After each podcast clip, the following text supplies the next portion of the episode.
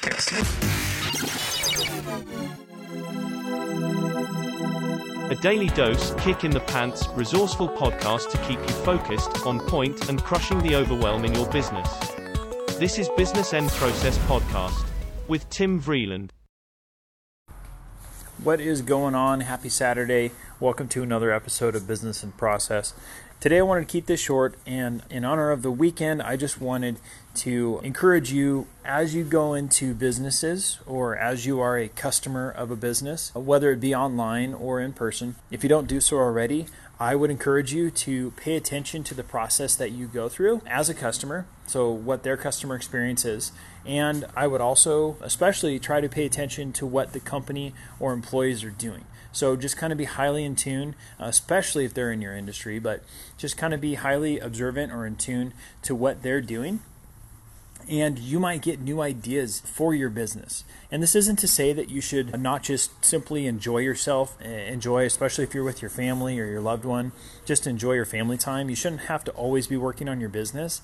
You know, I learned that the hard way many years in, up until, you know, I, I, I burned out owning my retail store. I was constantly fine tuning my business. But I believe it's a creative way to observe how others do something and it might meet you right where you're at and, and it might be the resource or, or tool or process that, that you are hung up on uh, for that time. So, you know, like I said, in honor of the weekend, if you're going to be going out, socializing, having fun, just pay attention to the processes that business go through to serve you and make maybe observations of how they could have done it better or how you can do it like they did if it was a very good experience for you.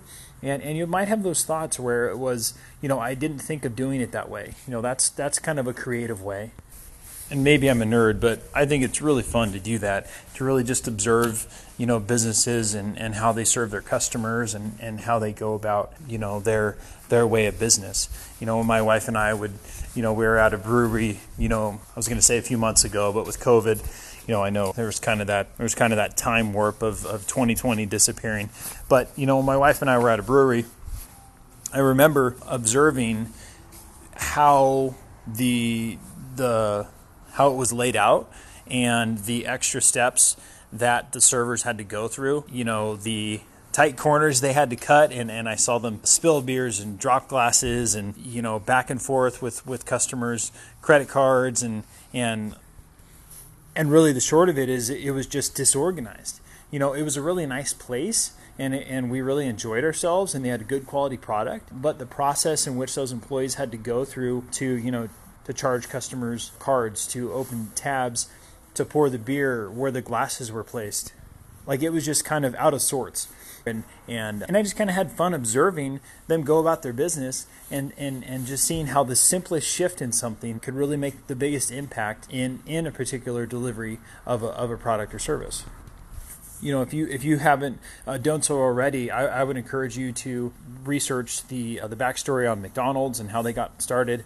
And they had that that documentary that came out or that movie that came out called I think it was called The Golden Arches. It, it was one in the last few years, but it, but it was pretty crazy. McDonald's first location, they they literally you know before they were bought out and and and, and grew and everything, they literally thought of like every movement. And, and I think they had mentioned that in the movie, but they had thought of every movement as far as where the ketchup was placed and the mustard, and, and it was a highly efficient burger joint. And them being optimized to the max and having such a highly efficient operation for such a simple product, you know, because they had a simple menu, so they didn't need to have such efficiency, but having that efficiency differentiated their company and allowed them to make a promise that no one else could make because other companies hadn't taken the time to think through their process like McDonald's did. And I'm I'm pretty sure if they had your burger, your order, or at least the burger, but your order had to be out within I'm pretty sure it was 60 seconds. So I think it was less than a minute. It might have been 90 seconds. And if it wasn't out in that amount of time, then it was free.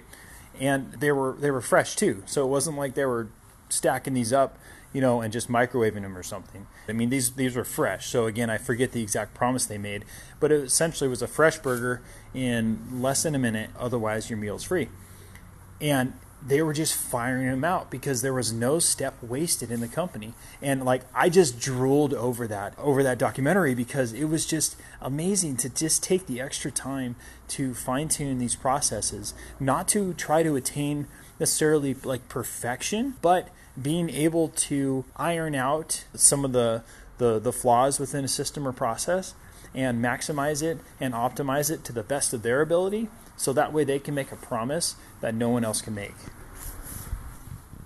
So if you're having trouble differentiating yourself in your market, then you might find that and you might have an opportunity through a system and process that if you can maximize or optimize your delivery of a product or service, then you can actually use that for your sales message and no one else can do the same thing if they don't know what goes on behind closed doors within your company that makes that possible.